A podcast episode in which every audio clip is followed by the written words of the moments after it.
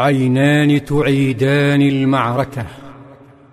كان عبد الله بن جحش يهد الوثنيين ببسالة حتى تصدى له وثني شديد تغلب عليه فخر شهيدا.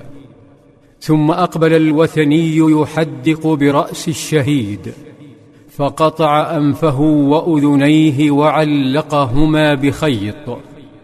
وكأنه يحقق له أمنيته حين دعا اللهم ارزقني رجلا شديدا حرده شديدا بأسه أقاتله فيك ويقاتلني ثم يأخذني فيجدع أنفي وأذني.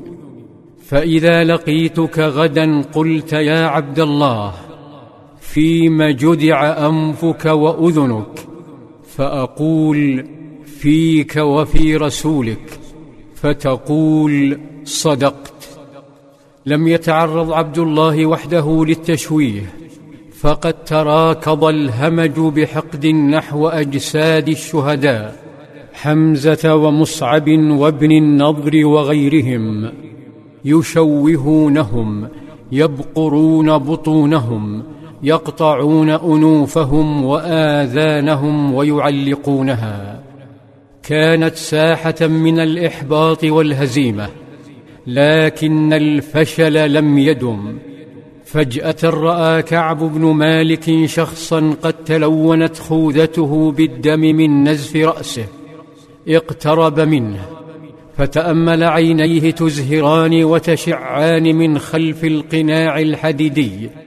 الذي يسمى المغفر فنادى بأعلى صوته يا معشر المسلمين أبشروا هذا رسول الله.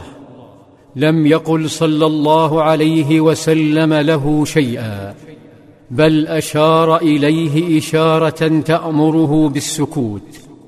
سكت كعب لكن الصحابة سمعوا الصرخة فعادت الروح إليهم.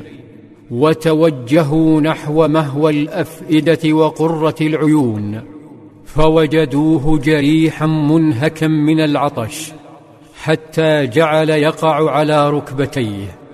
فلما رأوه فرحوا كأنما كسبوا المعركة التفوا حوله لينظمهم ليجبر كسرهم ويجمع شتاتهم. ثم نهضوا به نحو الشعب ليستريح.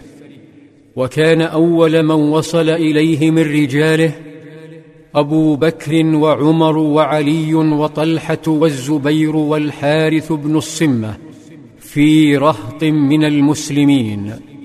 ثم أسندوه ليرتاح. وفجأة أقبل الطاغوت أبي بن خلف شقيق أمية بن خلف. فرأى تلك الحفاوة تتجه نحو الشعب فصدم. أدرك أن محمدا لم يمت فجن جنونه وأقبل يصرخ من بعيد. أين هذا الذي يزعم أنه نبي؟ فليبرز لي فإنه إن كان نبيا قتلني. ثم نادى يا محمد لا نجوت إن نجوت. هنا قال الصحابة أيعطف عليه يا رسول الله رجل منا؟ فقال صلى الله عليه وسلم دعوه أعطوني الحربة. فقالوا يا رسول الله وبك حراك؟ فقال إني قد استسقيت الله دمه.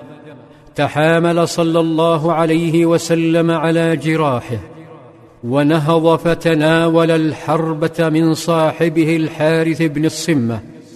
ولما اقترب الطاغوت على جواده شد صلى الله عليه وسلم على حربته بقبضته ثم أرسلها قذيفة طوحت بأبي ليرافق أخاه في الجحيم.